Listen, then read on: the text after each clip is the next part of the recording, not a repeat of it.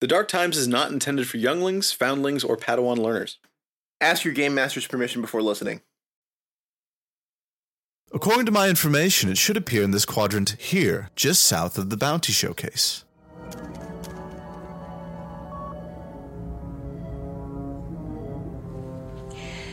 I hate to say it, but it looks like the build you're searching for doesn't exist. Impossible. Perhaps the stat blocks are incomplete. If a build does not appear in the Dark Times podcast, it soon will exist. Hi, welcome back to the Dark Times, a Saga Edition podcast. I'm Sam Jocasta Nu. Your favorite Jocasta Nu. Sorry. She gets a lot of hate online. That's sad. What? She's so fucking cool in those comics. Well, before I go on a rant about Jocasta Nu, please, Stephen, who are you? And I'm Steven, a Jedi Knight on the brink of unraveling a mystery that will change the galaxy forever. There we go. I love Oh, that. yeah, a little little intrigue there. Before we get started on our episode, I do want to point out in the Darth Vader comics, Jocasta Nu pulls out a lightsaber rifle from deep in the archives and uses her own lightsaber to shoot it at Darth Vader. it it's no no no no you're you're cringing. It's cool. It's cool. Sorry, I just hear the words lightsaber rifle and I start like no, I like the lightsaber rifle. It's good. okay. I mean, as long as You you, like it. you don't think it's cool? It's like an it's an old Sith weapon that uses Jedi's lightsabers as ammo. I think it's unorthodox. That's why it's in the archives, baby. They're not fucking used. That's expensive ammo, my man. But it's cool as fuck. It's like the fucking Spartan laser of Star Wars, uh, man. okay, see now, now you're bringing Halo into it. Now you got my interest back. Steven, order, um, we have some feedback from last I week. got some great feedback. Uh, I'll start off with with Zoid Krolix here. Hoth. I've used that in a Rebel Alliance campaign. I kept sending the group back to Hoth for various reasons. Each time they were sure it was going to be attacked when they were there. That's really funny, Zoid, by the way. they were off world when it happened, but it was fun watching them worry about it. I'm glad you like the Ace Pilot Mooks. I'm surprised you haven't appropriated them for zero point already. Uh, he means zero distance, means. distance, yeah, which is funny because you guys are the null point contingency is how you got Yes. your name, Null Squadron. Yeah. Anyway, use and modify them as you see fit. I came up with them and the Gunslinger mooks in response to your comments. I used the Gunslingers as a hit squad in my Bounty Hunter campaign I'm currently running. They gave the PCs a bit of a shock when they ran into them. Thanks for the kind feedback on them. Thank you, Zloy, for your lovely emails and submissions as always. Did we hear from anyone else, Sam? Uh, we heard from Crash Team 1985 on Reddit. So I thought I'd share this with you guys as I listened to your podcast. I had a player who was relatively new who had a backstory of coming home from being a POW to find his family gone, and so he became a loner when he realized that everything he loved was gone. He left it vague, and I approved, and after a short while of gameplay, the players ended up accepting a mission that took them back to the planet he was a POW on. So I took that Play-Doh, so to speak, and I put it straight through one of the spaghetti machines from our childhood. When they got to the location of the lab they were sent to find, they found cloning equipment and vats that had clones in them that looked like the new player. And he found out through the course of monologuing with the BBEG that he was not the POW who escaped that camp, but a clone. It was his original who got out, found his family, and went into hiding. So somewhere out there, he's in the wide galaxy, and his clone is the actual player character. You've never seen a player's mind melt so vividly right there at the table. Enjoy, and I loved this episode. Thank you, Crash Team. Mr. Team. Uh, Mr. Team. Can I call you Crash you Team? Mr. T? um, the, you you understood what the last episode was about perfectly, and and the fact that you used uh, the Play-Doh metaphor with the spaghetti extruder, um, extra points for you, my friend. yes, that, that this is the exact kind of backstory twist that we were talking about last week, and it's so so cool that you had a story to share with us. Uh, thank you so much. I, I can only imagine this this complete like uh, just uh, I, okay, so I wanted to say mind fuck, but I feel like that's so overused, you know? Yeah. Like, well, like, like mind fuck. You uh, you flipped his story on itself. Yeah, you know? but Crash Team, you really, you really did find that angle that you could pull from that thread, that that unorthodox twist that the player was definitely not expecting. Very cool. I also like how you left it open ended with having the original cloned guy be somewhere out there with this clone's, you know, family. Very cool. It sucks because this was the exact same uh, plot you had for Dev, and and and it's been spoiled in this episode of the Dark Times podcast. You'll have to change it now. It's true. It's true. Dev was a clone the entire time. With the way he acts, I would believe it. He's not. He doesn't have PTSD. He's just a mismade clone. His proteins are folded all wrong. wow, amazing. That explains why he's extra wrinkly as a Duros. I, I do be thinking about his wrinkles. Steven, Ah, what is the premise of this episode today? so I, I I've been on the subreddit. You know, we, we, we, you you know about the subreddit, Cruise- Sam? You're cruising the net, Steven. I'm cruising the net. Oh, I'm surfing you know. the web. And you know, obviously, so many people are getting into Swissy, and and so many people are just looking beyond D and D in general these days for many reasons, and all of them pretty damn good reasons. Um, there was a lot of discussion this week on how to start in Swissy, and we've talked a lot about like beginner GM stuff and like beginner player stuff, and, and that's pretty well trodden ground. But a, a topic I don't think we had covered is how do I get my table into Swissy? Like, say none of us are exactly new to RPGs. Say that none of us are exactly new to Star Wars. But how do I how do I cross that threshold? Because it, it's it's kind of a kind of a gap. You know, it's it's not easy to convince a table to try a new system, right? Uh, or an old system. Or an old which is- system, and- which this very much is. something I, I I think a lot of us, you know, good Swissy heads out here need to need to take a step back and come to terms with is that Swissy is very much an acquired taste. It is a, it is a hard sell. There's a lot of things about Swissy that don't make it the first choice. I mean, I don't know if you you noticed, Sam, Swissy is not the number one RPG on the market right now. Oh, not even the number one Star Wars RPG on the market right now. Exactly, exactly. And, and and there's reasons for this. It's old, is one. It's out of print is another. But also it's it's based on an entire idea, an entire design, an entire legacy of of game design that is just no longer aligned with consumer and gamer tastes. And that's and that's fine. That doesn't mean Swissy's bad or Swissy's going the way of the dodo or or know what's a good what's a good Star Wars dodo. Way of the Rancor. yeah, going the way of the of the Rancor. I watched Return of the Jedi the other day, and it, it that that movie is so weird. That movie is so Yeah. weird, especially up until they blow up Jabba's barge. So much weird shit goes down. Everything from the song and dance number to the the, the giant crying grown man when the Rancor is slain. All sad. like, why did George put that in? I uh, like as a kid, it made me uncomfortable. funny. It's, It's it's, kind of funny, but like in a not in like a comedy way, in like a Return of the Jedi. Well, this is not the episode we talk about Return of the Jedi for 20 minutes, but No. I do want to talk about Return of the Jedi because the the removal of the scene where Luke's like, "Oh yeah, here's my new lightsaber crystal," like just got it. It totally changes your perception of him as a character in that movie. Because without it, you're like, oh my god, he's all fucking leveled up now. You know, he's got a, he's all, he's wearing all black. He's got a green lightsaber. You got the Gucci Chanel boots on. He's got, I saw your Chanel boots, Mr. Skywalker.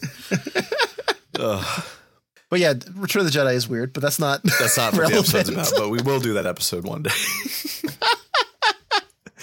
um, where was I? I totally derailed myself per usual. How does it not align with Oh, the modern consumer and Yes. gamer? Swissy has a lot of crunch, a lot of numbers, a lot of detail. These are things that I think every Swissy fan loves the most about it. I, I think crunch is the number one thing people talk about when they talk about why they love Swissy. But I, I gotta I'm gonna put my hand I'm putting my hand on your shoulder again, dear listener. Again, gently. Like this is I'm being cool about it. Like this isn't weird. Unless if you like pull Be back. cool, be cool. Yeah. if you pull back, I'm not gonna pursue. Like it's fine. We're in the minority if you if you like crunch in, in an RPG, especially in this like brave new world, this modern day and age, people don't like crunchy RPGs anymore. And you know, we, that's a whole other episode as to why we could speculate why that might be. It's it's kind of obvious just because as as the player base for RPGs expands, so does the, you know, amount of shit people can take when it comes to doing math at the table. And sorry, also another news flash, most people do not like math either. Um, I I like math. We're in a po- we're in a post math society in our game. Society. And trawling through lists of talents, feats, character options, these are also things most people do not like. It's a sad reality, Sam, what the world has come to. No, I'm kidding. It's not.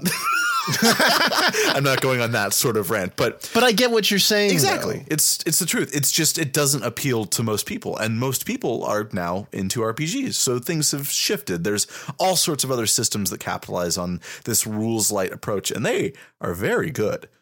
Mike, by gosh, you've seen we've talked about some of the games out there these days. Oh, oh man. The one page RPG scene, shit like Blades in the Dark, that takes a much more stripped down approach to the whole idea.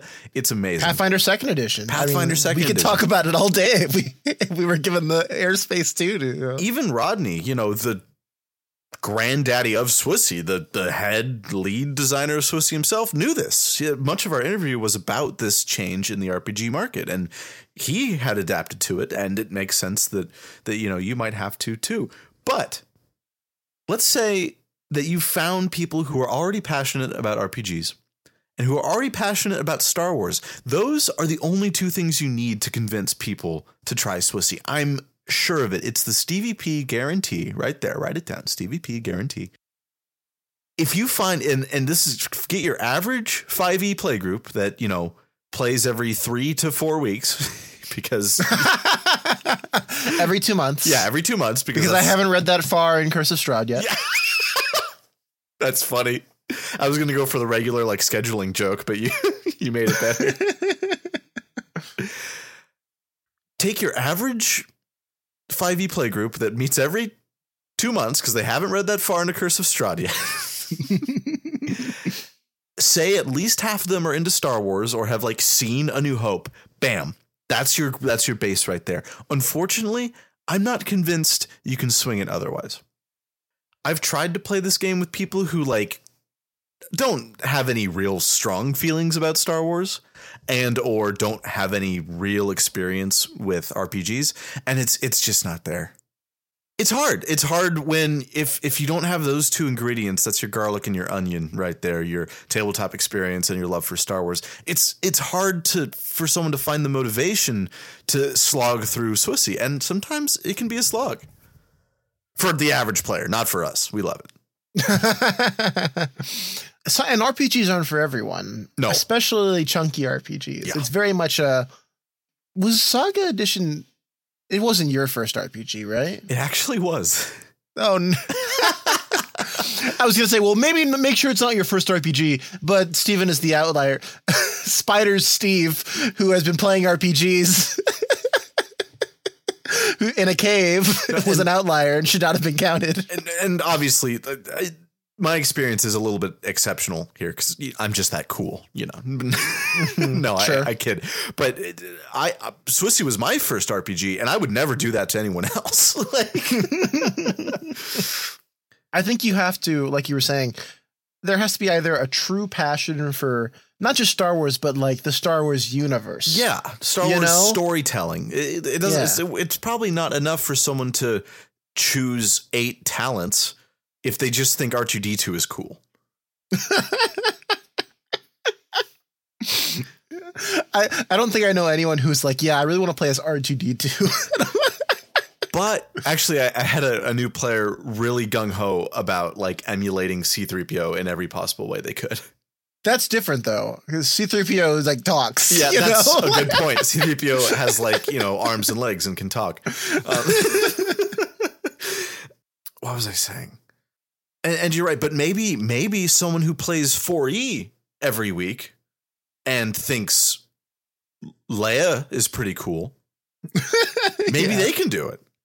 You know? for sure. but I, I think the key is to really find people who are already passionate about RPGs, whatever that means. That could be that they're into uh, what is it, uh, um, sword sword lesbians. Thirsty sword lesbians. Yeah, it could be that they're hardcore into thirsty sword lesbians and like the Clone Wars. It could be that they're in a biweekly 5e group at their local gaming store and they like Andor. Like it, it could be anything.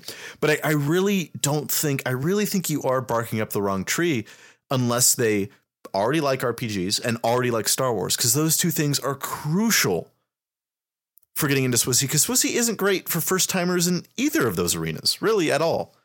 Though, uh, of course, if someone you like and someone you want to game with comes up to you and doesn't have either of these and says, "Hey, I want to play Swissy," please do play Swissy with them. yeah, yeah.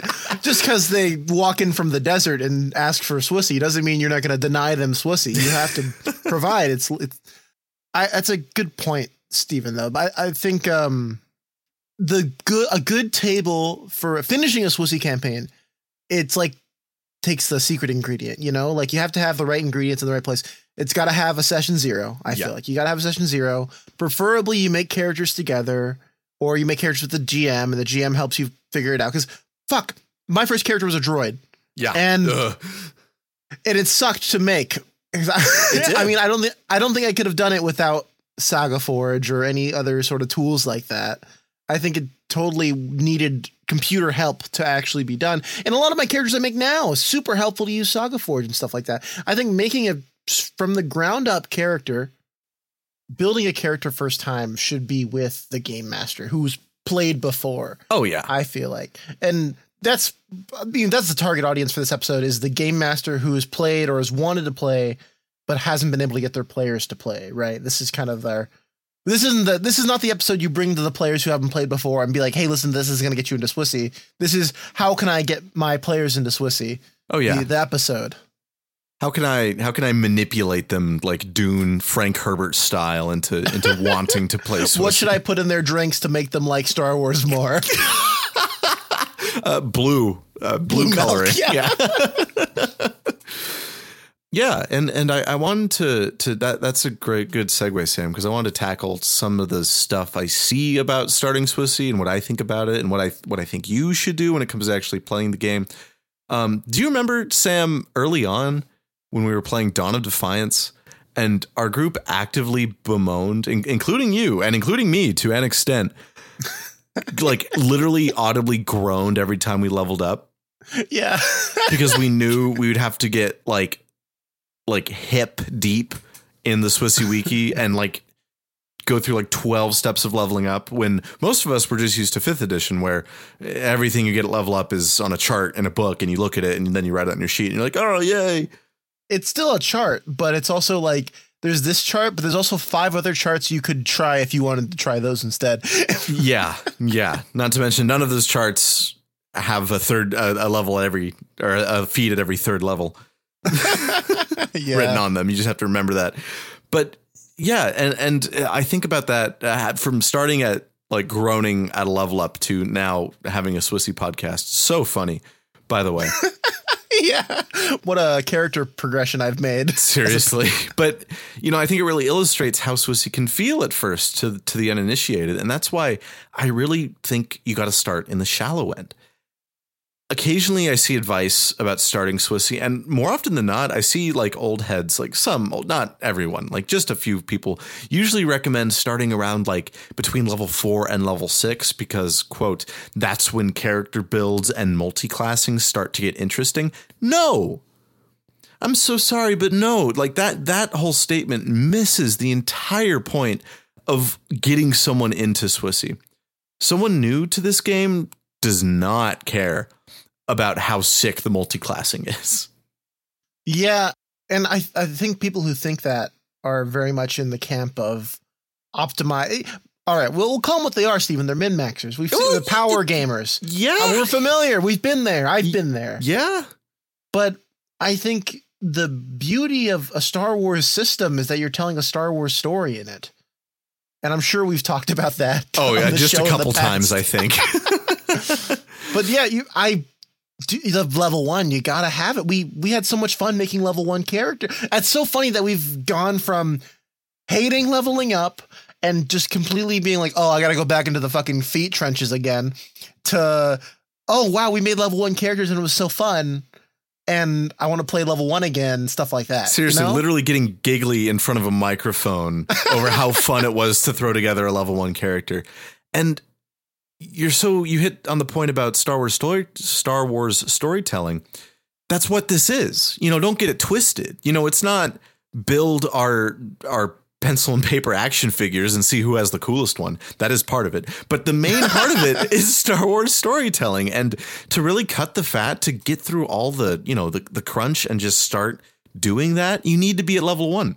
Your first game at, with Swissy should be level one. Like I, I, I don't really accept any other excuse or explanation. And again, of course, there's the exception where if you are a hardcore weekly since like 2001 3.5e slash 4e play group, and then Swissy's going to come so naturally to you because that, that's the same ideas all kind of wrapped up in those three systems, more or less. I, I like to call Swissy 3.75e sometimes. I'm not the I'm not the first person to coin that, but it, it always makes me chuckle to to call it as such. No, to sell someone on Swissy, you need to give them just a little taste, just a little nibble. And that means starting at level one. That means Scoundrel 1 with Knack. the reroll the skill. Yes. Oh, Knack yeah, is like my so. favorite level 1 talent. Knack, really? Knack, Knack is good. You don't like Knack? My favorite, Steven, favorite level one talent. It's got to be like block or deflect. or Oh, something. okay, Oh no, yeah. deflect is after block, right? Uh, I mean, they're both accessible level 1. Yeah. So def- I think deflect was probably my favorite level one talent. It's, you know, that's a great one too. And it feels badass when you're new to Swissy level 1. And guess what? You're blocking blaster bolts with your lightsaber. That's all you want to do in Star Wars. That's all I wanted to do when I first played Swissy. I was like, "Oh fuck, how do I start deflecting blaster bolts with my lightsaber?" That's exact that's why I wanted to know first.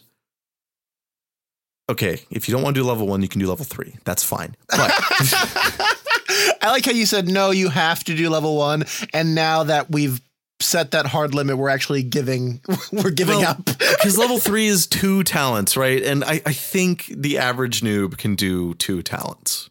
yeah, for sure. I for think. sure. But just do level one, folks. Like, like remember that it's not about min maxing. It's not about the crazy builds and the multiclassing. Those Swissies very good at that. It's got to be for the Star Wars storytelling, and that means level one. And when you get them hooked with your sick fucking session one at level one, guess what? They'll keep coming back. Before you know it, you'll be level six, level seven, level eight. They'll have crazy builds, and it'll be awesome. Eventually, they'll be like our group where we're like, "Hey, we haven't leveled up in a while. You know, uh, is that going to happen anytime soon? You know, it's been a while since we had a level, and you're throwing this shit at us now. So, Exactly. exactly. Try to time it. And I already think I've talked about this on the show at least once, but in our first campaign, I we just did milestone leveling because I mean I'm a, I'm a human fucking being. That's all I have time for. Um, I would always get people asking me. I always get players coming to be like, "Hey, it's been a while since we leveled up." Like the session or like the session before that I was going to dish out the level up. So I felt really good about eyeballing the level up. the See if you can too. The the trick is like once a month. That's that's however however often you play. Like once every calendar month or two. That's that's what they want. That's what they want to see. these are the tricks that that Star Wars doesn't want you to know about being a, a game master. And the biggest piece of advice I can offer: the Swissy Wikia is probably the coolest gaming resource to ever come out of a community project. I mean, Shell Walker has put her heart and soul into making sure that that shit is fucking premium, and it is. It's an amazing work. It is perfectly preserved, all of Swissy for you know ages untold. I don't want you to use it in your first campaign.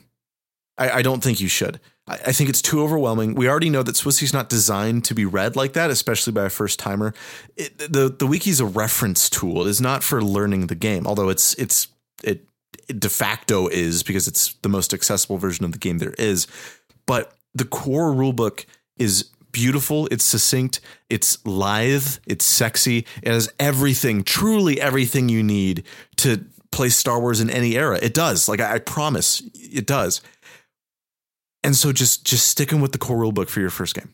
Just just just say there's a lot of shit out there. We're just going to do this for now. And then as your campaign grows and develop, as your players grow and develop, bring in those source books. Hit them with the wiki when it's finally time. They'll find it on their own anyway if they really really want to see it. But really emphasize to a new player, you know, RPG veteran, Star Wars diehard or not, just start with the core rulebook because that's how you're going to sell them. That's the hook on the end of your line with those 10 or 12, however many, like 10 source books all the way up your fishing line. That hook on the end, that's the core rulebook. That's well put, Stephen. I, I, I do agree that the because Rodney Thompson said it himself. It's very much a pick up, put down source book system. You're supposed to just grab Yeah. like two or three Modular. for your campaign and use just those three and then be done with it. I try to think what like if I had to pick three source books that weren't the core rule book, what would I pick for zero distance? Obviously, like Starships of the Galaxy. That's Galaxy that, at like, War. has to be. Yeah, Galaxy at War, big time. And then maybe pro- unknown regions. Unknown Maybe unknown regions, but definitely more so rebel, uh, uh rebel era, rebellion. Oh yeah, yeah, yeah. Rebellion era campaign guide. Yes, absolutely. Yeah. I would love. You know what? That's a good. That's a good question of the week, Stephen. Well, That's our episode question for the fans. What Nice. are three? Can't use core rulebook. What are three source books you want to run a campaign around? I like that. I like that. Let's hear it. I always think about like the Scum and Villainy, Galaxy of Intrigue, um, Force Unleashed campaign. Ooh, Yeah. Oh yeah. Yeah. I mean, for me, it's got to I Scavenger's Guide to Droids, Scum and Villainy, and then um, I'd have to say Force Unleashed campaign campaign guide. I Force love it so campaign much. Campaign Guide is really fucking good. Um, the, they uh, we all know that if it wasn't for the video game, it'd be called like the Dark Times source book or like the the Imperial source book because it's it's that chock full of of just great stuff. And I think the last little chunk of, of advice I can offer for anyone you know looking to get others into Swissy is just be be bold. You know, don't don't let your, any doubt or or anything hold you back. You know, give your peers a reason to try Swissy by demonstrating your passion. More than likely, you play with your friends. Your friends like you because of your passions. That's usually how most friendships form. If if I'm being honest, I'm looking across the screen to my my podcast No, I- host and good friend here. I like you, Stephen, because your voice is good for radio. That's the only reason. that was the only reason I'm here. I could have picked anyone else in the world. Show off your art, your stat blocks, your adventures to interested parties. You know, when your buds are sitting around chatting about the next Pathfinder dungeon you're going to undertake, so you're like, oh, this reminds me of something I cooked up for uh, a little game called Saga Edition the other day. And they'll be like, what? Like, what do, what do you mean? like, oh, yeah, you know, I just, I just, you know, threw together a little Imperial battle station kind of dungeon thing. It's, it's yeah, they had to ride a speeder through it. I don't know if you'd be interested. It was too cool. Exactly. And especially since a lot of people Uh, through no fault of their own, I mean it's it's what it is, conceptualize role-playing games as like a fantasy setting. I mean that the popular conception of role-playing games is exclusively fantasy. Shit, we've got a Dungeons and Dragons movie coming out this year. I mean, exactly, exactly. When I first tell people about Swissy, especially like RPG gamers, when I tell them about Star Wars role playing, they're like, I didn't even know you could do that. That's what people say to me. They're like, I didn't even know you could ride a speeder through a collapsing Imperial battle station as it blows up as you ride away with the with the objective. And it's so cool to show people that. So show people that, you know? Just like Sam said, be like, oh, you know, had to steal a Sith holocron from an ancient Sith temple, and they fought a they fought a crazy Sith ghost. You know, there we go. Yeah, the ghost possessed one of the party members, and it was pretty cool. yeah, yeah. Can do. I'll do that all raw. By the way, that ain't even hard to do. and just be proactive and assert your interest by offering to game master. I hear, oh my god, every time I read this, and I read it at least once a week, not just in the Swissy like sphere, but elsewhere. Be like, oh, I really want to play X system, but I could never game master ever. It's like, shut the fuck up. there had to be a first game master, right? Ugh, roll, roll rock, roll rock, confirm critical. Ugh. See, no, that that's that's why they're confirming crits. That's why it's pre-civilization troglodytes. I rolled branch.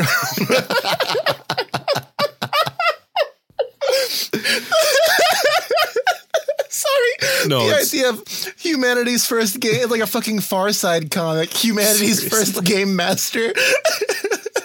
no, he's got like a he's got like a leather skin GM screen that's like propped up. I was thinking bones. just rocks. oh yeah, just rocks.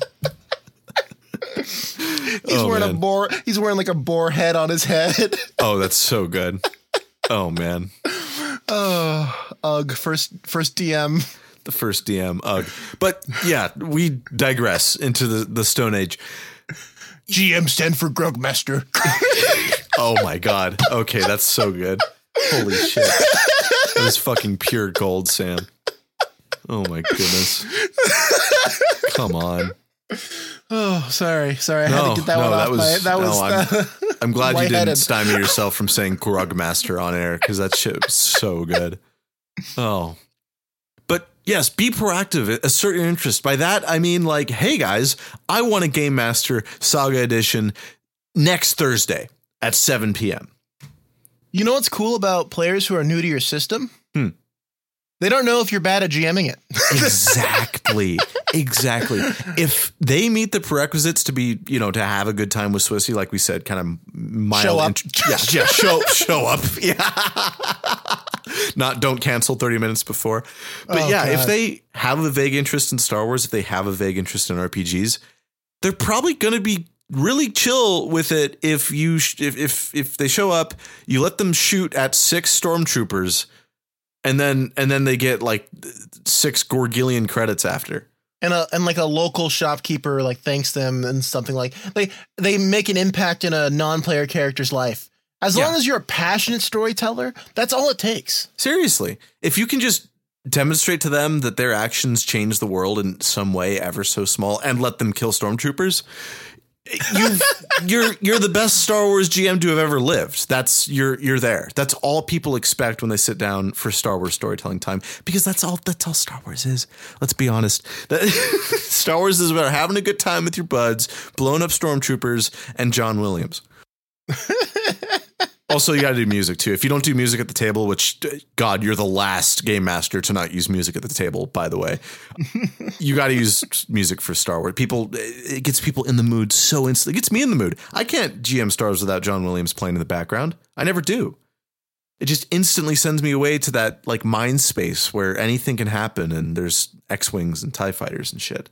Oh man, when when our setup had got the blue LEDs and then we'd have the fucking hyperspace like uh loop on on the TV in the background. Yep. Oh, that's how you knew we were in it. I felt that. Seriously. Oh, and chills just thinking about it. and that little stuff is immersive and when your players are immersed they're having a good time but that's that's just standard that's just bog standard gm advice oh and organize at your lgs too that's something I, I wrote down here but forgot to mention if you don't maybe you don't have a regular group you play with that's fine go ahead make a nice little flyer in in uh, WordPerfect do you remember WordPerfect sam No, Stephen. I don't think anyone should remember WordPerfect. I think you're the last person who should be mentioning it. my even. parents used it for their small business way back in the day i remember it on the xp machine remember the, the- install disc Oh, I'm a big fan of the Transformers esque looking clip art font. You know the Oh yeah. but the chrome to the brown. I'm a big fan. open up Google Docs, print it at your library or your printer, whichever, and put it up at the LGS with permission from the, the operators there and run a game of Saga Edition. You're gonna find people who want to try it. Maybe put a little blurb on there about how it's, you know, out of print D20 Star Wars RPG that is fun and let's sit down and make some characters for it.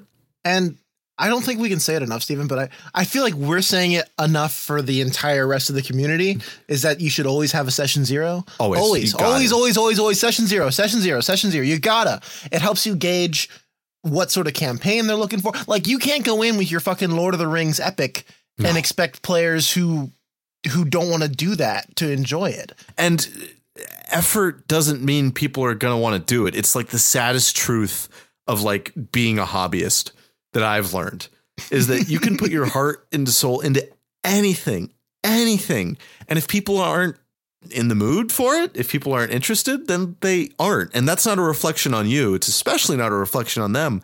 It's it's got to be like puzzle pieces, you know? Yeah, Stephen and I really did not get a good start when we started posting in the Star Trek RPG uh, subreddit. it was not they were not welcome to us. They were like, "What are you doing here? These ideas are different than ours. We're afraid. We're frightened. Please leave. Energize." Like that was that was the whole Energize. energize, energize away. yeah. Too long, didn't read, energize. You have the con.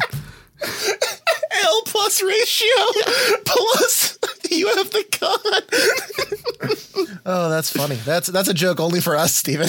really, truly is. Well, you know, I bet there's some Trekkies who listen. I, I think, right? We've definitely talked to them. Maybe. But yeah, your your LGS. I mean, they're there for a reason. If Exactly. it's not to get you to play weird RPGs, I don't know what the reason is. It sure as hell isn't to make money. Trust me, I've seen I've seen it. oh, you're so right, Sam. Just I I think Saga Edition is a product of its time, and Oh, that yeah. product is if your game doesn't have big numbers in it and lots of chunky mechanics, then it's not worth fifty dollars for the rule book. Yes. And and I think that's just kind of a product of what it came from. You know? oh yeah, and that's how they advertised it back then. That's what they like. I remember Order sixty six praising its value because all the fucking math you got for sixty dollars. I th- this was a this was a point they they praised the game of.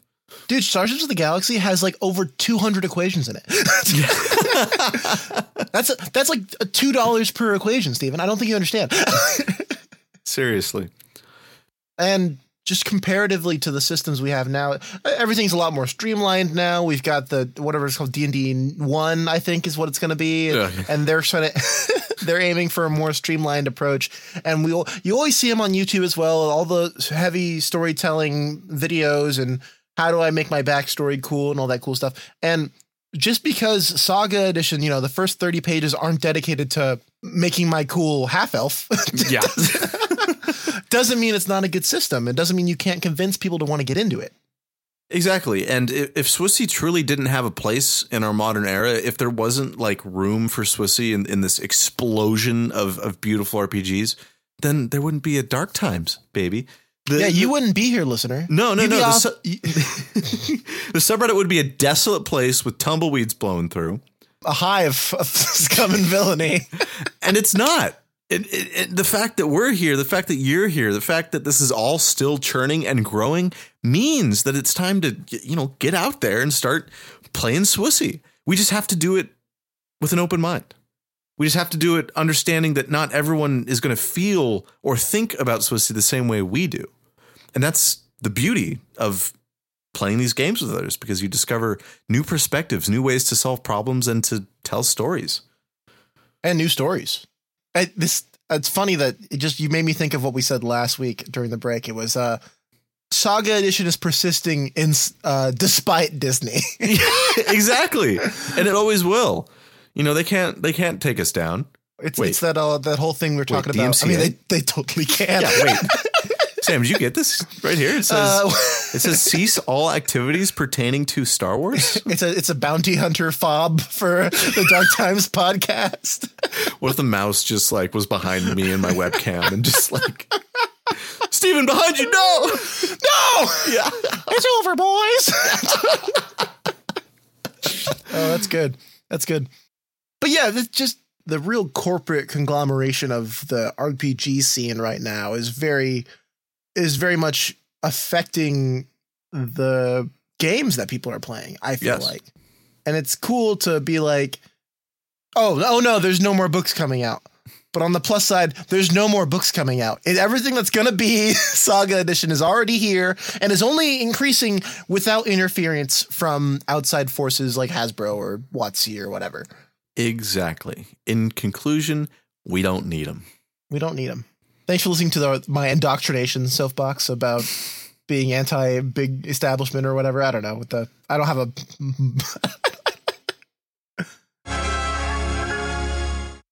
Stephen, Uh it's the break. Oh goodness, it's the break. Uh did we have anything to put here besides Nope. the huge? Okay. Just the usual. cool. Thank Well, you, dear listener. Thank you. yeah. You know, th- sorry about the tirade. You know, past Sam and past Stephen have a lot of grievances with the with the the state of affairs in the gaming community. And this is our Um, only platform to This is our only. This is the Like, only way. be honest, I don't go to therapy. This is the only way I can get my emotions in check. Stephen, how can people support the show? Well, the obvious one is the Patreon. You can go on there. There's a five dollar tier. There's a ten dollar tier. Um, we love the patrons so much. Literally, this the show has ballooned into things that we can't even preconceive before we did this. I, I thought this was going to bomb week two. I thought I wasn't going to care after week two, but then I saw people throwing money at us, and I was like, "Good, good God, we gotta, we gotta keep going. We gotta, we gotta take this shit as far as we can," and we do, and we try. Um, if you're in either of those tiers for three months, you get a special gift, a sticker or T-shirt, uh, respectively. Um, if you're considering helping us out on Patreon, please do. Even if it's just for one month, go ahead, drop down 10 bucks, cancel. I don't care. But we really, really do appreciate the monetary contribution. That goes right to a few things. We have pretty hefty hosting costs. Uh, our viewership grows week over week and has ever since we went on air. It's amazing. It also uh, helps pay for the merchandise itself that we give you. That shit has a cost associated with it. Uh, and probably most importantly of all, it goes to helping Sam get a little bit of money off the top. And, and this, let me tell you, this is not a paying jobs amount of money here, but just something to cushion Sam's life a little bit and also help pay for audio equipment, which has a tendency to fail with uh, pretty, Yes. pretty regular. Actually, I'm, I'm looking at an RMA for my audio interface right now. Love it. Lo- Love how Turns out it's more art than out. science. Surprisingly, podcasts are art more more art than science. Really does. Uh, but your your contributions help keep us on air. They keep help Sam fed as they probably put down five to six man hours each week just to edit each episode. It's like a fucking SPCA ad in here. I, I always try to like evoke. Um, God, what is it? Um, Ethos. to, thanks to viewers like you. What what was that? the PBS. PBS. I always try to like channel PBS whenever we do the break. Absolutely. Strapped for cash, don't uh, can't do Patreon, that's fine too. There's a billion gorgillion other ways to support the podcast, including mentioning it to your party, to your friends, to the subreddit. We got a lot of people bring up the pod on the subreddit now. Froon Levin was on that shit this week. Amazing. Um, I love seeing that. Like sometimes we are the most recommended source for a piece of information. Can you believe that, Sam? I don't want to. That's a lot of pressure. Whoa, whoa, God. Well, I feel like I'm, oh, I'm spiraling. it's going to my head, Stephen. You can also just send us an email with a build you're proud of or just to say hello. We'll give you a shout out on air, regardless of, of what the email says, really, as long as it's friendly. And um, and yeah, the, You send your grievances that way too, but Yeah. Oh, yeah. If you got criticism of the show, grievances, please. We'd love to see that in our inbox as well, so we can address it promptly and incorporate it. Because the show certainly would not be as, as refined and enjoyable as it is today without the the, the criticism and, and critique of, of a great many people, and, and we love that too. we love hearing what you enjoy. We love hearing what you don't enjoy. Yeah, it's we have to guess every week, so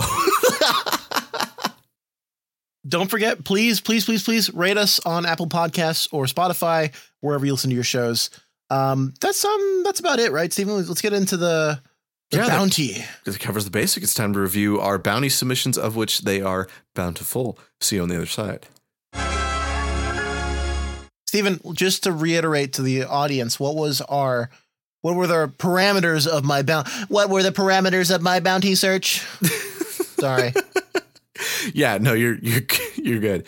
Uh, this was the lawman bounty. I, I wanted to get a, a more uh, gender neutral name for that, but I really could not think of one. Law person? Law, Law person. peacekeeper? Peacekeeper. I like peacekeeper. oh my, we should have called it the peacekeeper. But Well, we uh, it's all we mentioned peacekeeper in the past, Yeah. but that's just you know. Yeah. But, Yeah. but when I say lawman, you think you know what you're thinking of. You're Oh thinking yeah, of we we all know. But yes, inspired by the the recent attention we gave to Death, Dirt, and the Nerf Rancher's daughter, we wanted a a peacekeeper, law enforcer, lawman type build. It was uh, had to be level ten. Uh, the enforcer class was not required, though a, a couple people already got cheeky with it, which I, I actually really did love to see. Yeah, a, a, a reluctant keeper of the peace, a really gung ho RoboCop, uh, any of these, as long as they were enforcing a law on uh, somewhere on someone, uh, they they fit the bill. and we're level ten. And we're level ten, also. All right, up first we have Tsuyoshi Kensu's Hank the Law Dog. Get it, dog? oh, take a bite out of crime. Take a not McGruff, different law dog. Close though. Yeah, uh, we have a it's a Shistavanen. Shista Venin. I I don't know did if not know about right. this alien before this. I've seen the picture. I didn't know the name. Yeah, Kind of a wolf man kind of thing. Very Hence cool. the law dog. Scoundrel one, soldier one, scout five, bounty hunter one, gunslinger one, enforcer one. beautiful. And Sue says, What I have for you here is a Shistavanen sheriff, a lone gunfighter who's out to bring the bad guys to justice. He's unbelievably fast on the draw and will knock you out of the fight before you even know what hits you, and bring you in alive to boot. Oh boy, I think I can guess the build here. Just don't call him a lone wolf because, well, you know.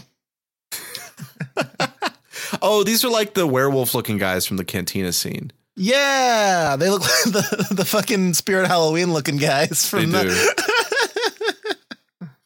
And Sue left us some highlights about this build as well. Adaptive talent, surprisingly quick, always replaces non lethal tactics. Hank has a useless level of enforcer.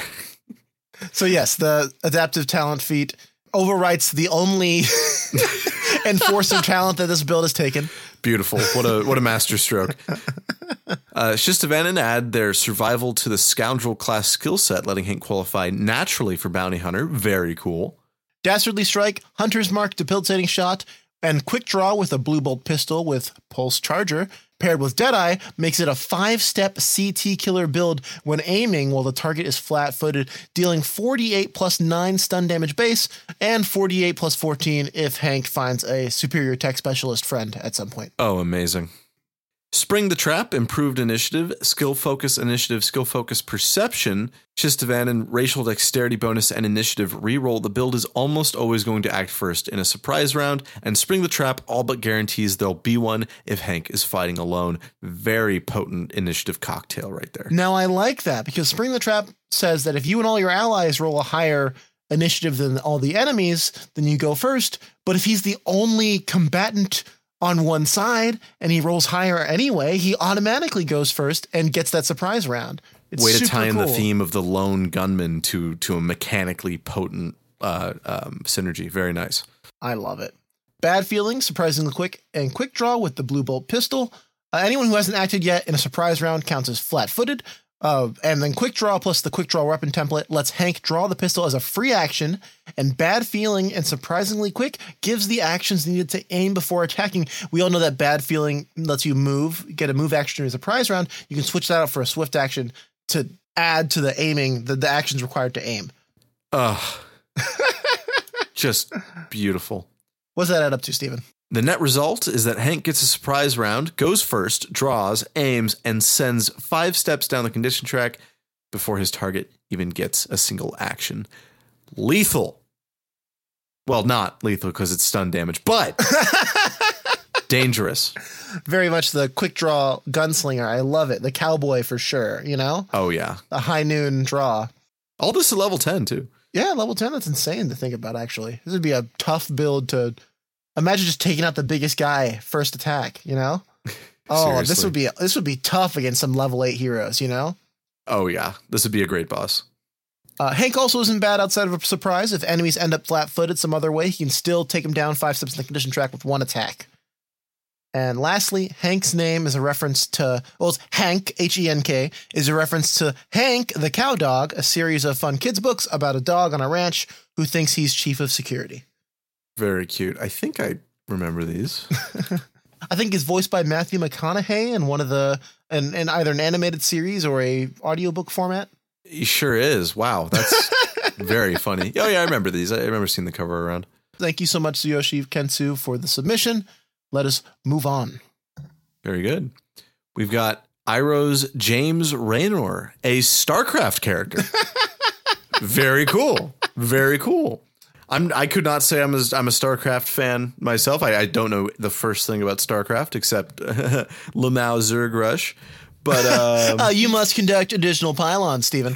Um, I'm sure we've got some StarCraft fans in the audience who are cringing at our bad attempts at relating to them. Uh, yep. James Raynor is a human, scoundrel one, soldier three, noble three, officer three.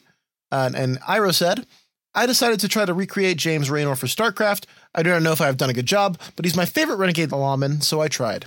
Inspire Cool. confidence, born leader, assault tactics, and exploit weakness are a must to simulate Jimmy's capacity to lead his troops. Uh, Jimmy to his friends, I guess. Uh, Yeah, yeah, assault yeah. tactics and exploit weakness can also be reskinned as Jimmy ordering his Marines to use stim packs. He gets to buff allies with a bonus to attack, skills, and damage in a single turn.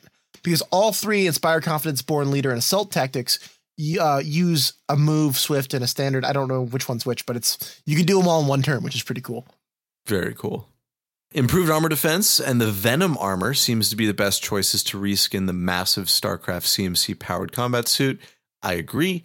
Being an officer also gives him the vibes of him commanding his troops from the bridge of the Hyperion.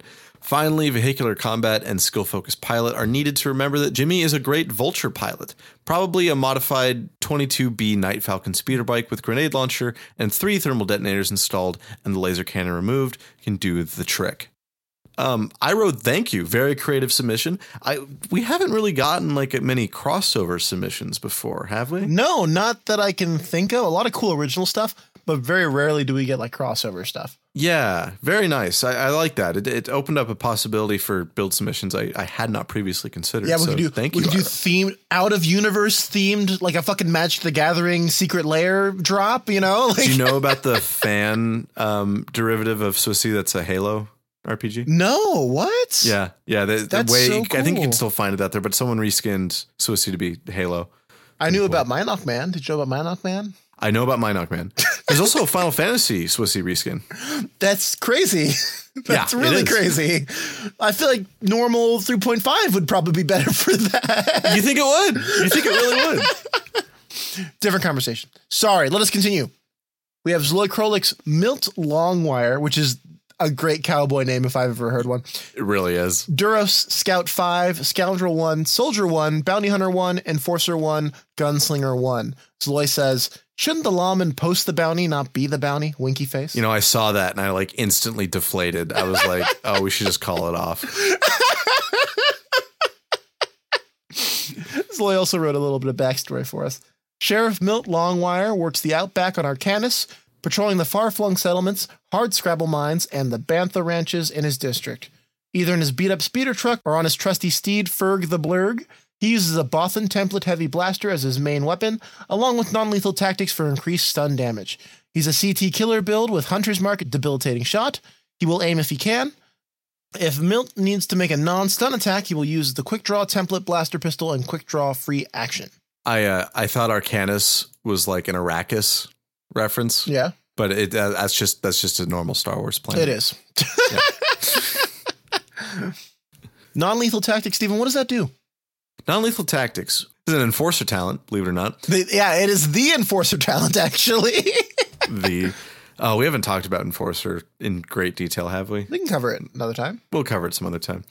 When you're using a ranged weapon set to stun, stun grenades, nets, riot shields, or stun batons, you gain a plus one bonus in your attack roll and deal one extra die of stun damage. Very nice. Followed by Hunter's Mark, the classic. If you aim before making a ranged attack, you move the target down one step along the condition track if the attack deals damage.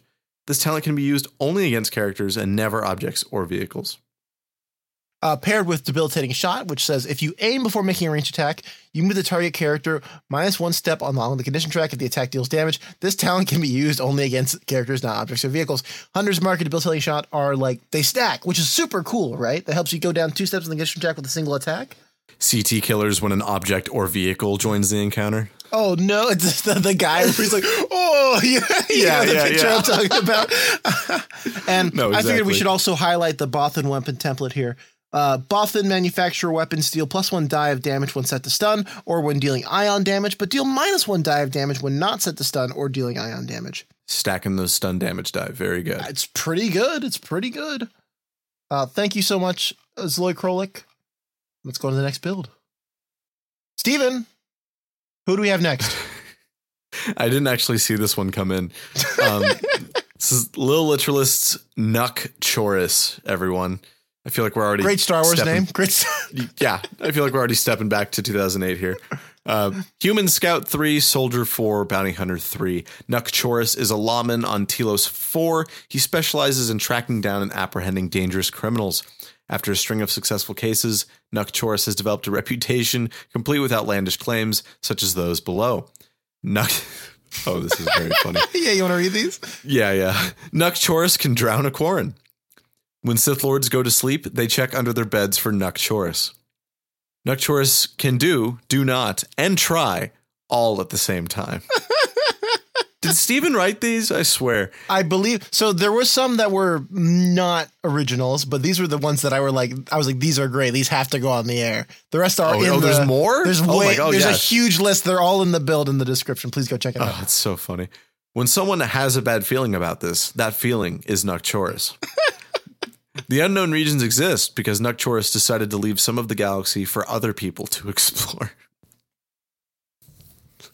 Little, oh, little literalist, thank you so much. It's so funny you mentioned having crossover builds, Stephen, and then we get two in the same contest. Yeah.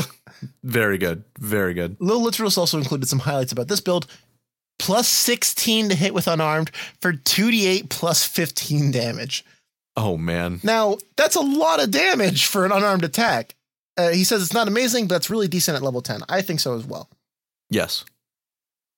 Uh, Nuck Chorus can also use rifles or pistols if he needs to. If someone's in melee with his target, he's better off going up and punching them because he does not have uh, precise shot, I believe is the one. Amazing. You can locate people in multiple ways with gather info, with detective decreasing the DC by 10, or Ooh. using survival with expert tracker letting him follow tracks quicker, or intimidation having a reroll because of notorious and favorable circumstances from the scarred background. Ooh, the scarred background. Little Literalist also felt important to mention that this is an incredibly subtle reference to Chuck Norris. You know, I'm glad he included that because that would have gone over my head like so many other things do. really glad we we asked people to get more specific with these. Yeah, thank you. Thank you, Little Literalist. And last but not least, Stephen, we have Nick the Flesh Devourer's Toruk. It's a I, Taung. I love when you love when he leans into being called the Flesh Devourer. I love when he writes in with that name because that moniker because I, I practically christened him with it. You did. You did.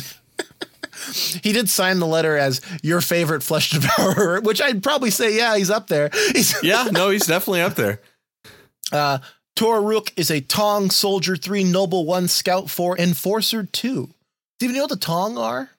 Yeah, were they the guys who like the original inhabitants of Mandalore? They are Or the, original would be known? Mandalorians. Yes. Yeah, They're super cool. cool. I love the the visual description was like the, their heads look like the helmets, which I was like, They do. I was like, yeah. I, I had to look up a few more reference pictures to figure it out. I was like, oh, okay, I can kind of see it's the it's the brow and the nose and like yeah, it's it's super cool. It's super cool. Um, so cool. you want to read what uh, Nick wrote for us here? Yeah. Tor Rook is a middle-aged Taung who served as a Mandalorian MP, uh, military police, maybe? I believe so. Yeah. In both the original Mandalorian Crusades and the Mandalorian Wars. He managed to survive Malachor 5 and take a small contingent of Clan Rook's warriors and civilians, and has now founded a small colony separate from the other shattered Mandalorian clans. Rook specialized as a tracker and security specialist, apprehending deserting Mandalorians and guarding bases during both wars. He now serves as the sole security officer of his colony in the Outer Rim. You'll notice that he has a wide variety of equipment purchased with both average credits for each class levels he took, in addition to the additional resources from Enforcer. It's I like that Nick really leaned into the enforcer, even though we were like, you don't have to use enforcer at all. Yeah, no, I was hoping someone would because uh, let's be honest, it's it's not the it's not the sharpest class in the shed, but I'm really glad that that uh, Nick decided to do it anyway. Very good.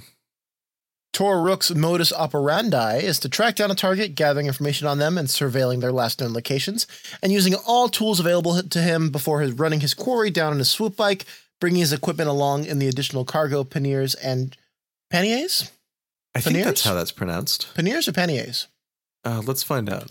panners, Panniers. panniers. Okay, in the additional cargo panniers and choosing what guns he wants to bring with him when he arrives. He keeps a utility belt and camo poncho on his person at all times, a carryover from both Mandalorian conflicts, and uses them as he tracks down his prey. He prefers non lethal takedowns, opting for non lethal measures, hence the pin feat, along with the snare rifle and disabling grenades. However, he has accumulated an assortment of lethal tools during his time, understanding that other Mandalorians are just as lethal as he is, and he will often refuse to be taken alive. He's also a highly respected warrior, inspiring fear and awe in equal measures in those around him, bringing him even closer to his target. So cool. I like the theme for this build a lot. Me too. Me too. I love the. I've you, Stephen, I'm not gonna lie. When I read it and when I saw the picture of what the Taung looked like, I was like Predator. It's Yeah, yeah, no, the Taung are totally they, predators. they look very much like Predator, the alien. Super cool. Absolutely. Predator the alien, not to be confused yeah, with, with Alien, the, Predator. Yeah. That's so dumb. wow. That was that was really dumb. Very good. Respected officer, a talent from the Enforcer talent tree. You have a reputation that causes allies and opponents to treat you with respect. You automatically improve the attitude of an indifferent character to friendly with no check required. Oh, that's really cool. I thought that was really cool as a storytelling piece. Yeah, absolutely. They also got Hunt the Hunter. When you use a standard action to actively look for hidden enemies, you can make a single melee or ranged attack against any one enemy you notice with your perception check. Very cool. I like that. I, I always feel grumpy when I have to use my standard action to search for an enemy. Do you think this would work at Starship scale? Unrelated, unrelated question. Would this work at Starship scale? I'd say yes. That's I like the concept. Yeah, because I what for a couple reasons. I always err on the side of yes, it works at Starship Combat because I, I don't want to narrow Starship Combat any more than it already is, and it does specify ranged attacks. That's enough. I love it. Oh, actually, ooh, ooh, ooh.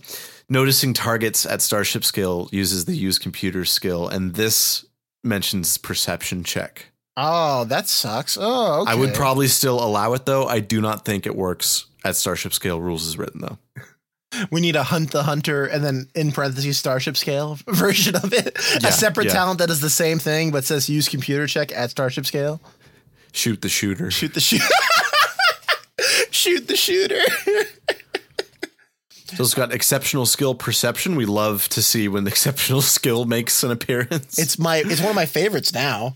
Oh yeah, seriously. The oh use you using this in a campaign was so fucking whack. When you select this talent, choose one trained skill. Whenever you roll a skill check with that skill, a result of two to seven on the die is always treated as though you had rolled an eight. You can select this talent multiple times. Each time you do, choose a different skill to benefit from the talent. It's so funny that not to derail the conversation, talk about my character. With Atorn, he had like plus 19 to pilot. So literally it was either he rolled a nat one, which surprisingly he rolled more often than not, or or he rolled a minimum like 27, which I think is insane for a pilot, especially like level seven or eight. But it was super cool, super cool. Stephen, that's all the builds we've got. Those are the All right. bounties. Now what? We've rounded up our posse. Now we have to choose one to make the. Is this how this works? We choose one to make the scapegoat, and we make off with the gold ourselves. Is that how Western movies work? Yeah, let's let, let's let's roll it like that. Sure. Um, for our patrons, there will be a poll on the Patreon by the time you hear this episode. You can go on there. You'll have two weeks to vote for your favorite build. That poll will be open until Sunday, March 12th at 11:59 p.m. Pacific time. You have patrons that amount of time to input your votes. We'll remind you as we get closer to that date. If you are not a patron, want to vote for this build contest, get on there, throw down your five bucks, vote, cancel. I don't mind. I know Sam doesn't, probably. No, not at all. And uh, yeah, uh, it's just a little thing, a little fun twist. We we like to, as a thanks to you guys. So Sam and I do not pick a winner. We don't even really think this is a contest. It's a showcase to us, and the patrons get to let their voices be heard and, and vote for their favorite. And thank you so much for everyone who submitted the build. I love seeing a big, bountiful bounty build showcase submission. Say that five times fast. Uh, whenever I think you've made that exact joke like three times in this show. I hope I have. I hope I fucking have. Um, we love to see it. We are, are building a massive collection of insanely cool stat blocks that people are going to be using for years to come as Swissy continues to grow and expand. And can I Maybe just I'm getting a little bit ahead of myself. Yeah, go ahead. And can I just say that the people who have sent in new builds or who are new to sending in these sort of builds have gotten have improved so much. Oh, nailed it. Yeah, it's Nailed it's it. insane. I've seen such crazy like I I Iro, I don't know how new Iro is to the system or Nick or I mean we we know Lil Literalist and Sue are are old heads at this point. and Zillicrolic, but it's seeing all the new stat blocks they send in get more complex and chunky and mechanically sound and super cool and shit like that. It's it's it's awesome. I love it. I love it so much. Thank you so much, you guys. Do you have any trivia for us this week?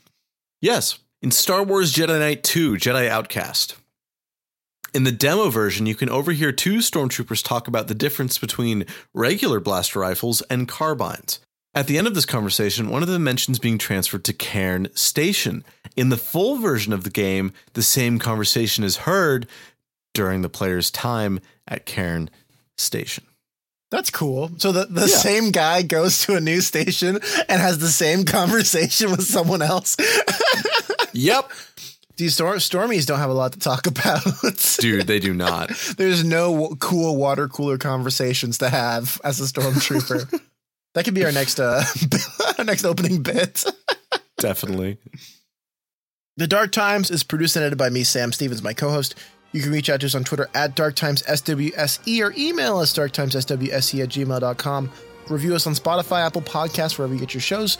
Tell a friend about the show. Tell us you told a friend about the show. We'll shout you both at the show. Tell us you told your table about the show. We'll shout your whole table out on the show. Stephen, Do you have a quote for us this week? The dark side? I've been there. Do your worst. That's Kyle Katarn, baby. Oh. I thought it was gonna be like Darth Radicus or some shit like that. That's funny.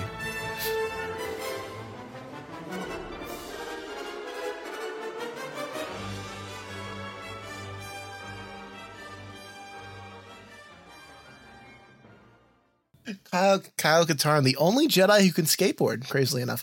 It's true. Look it up. Good night, everybody.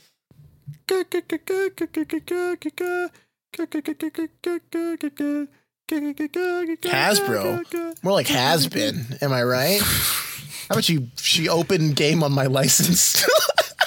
All right. Oh man. Okay. it's B roll. It's B roll. I know it's B roll.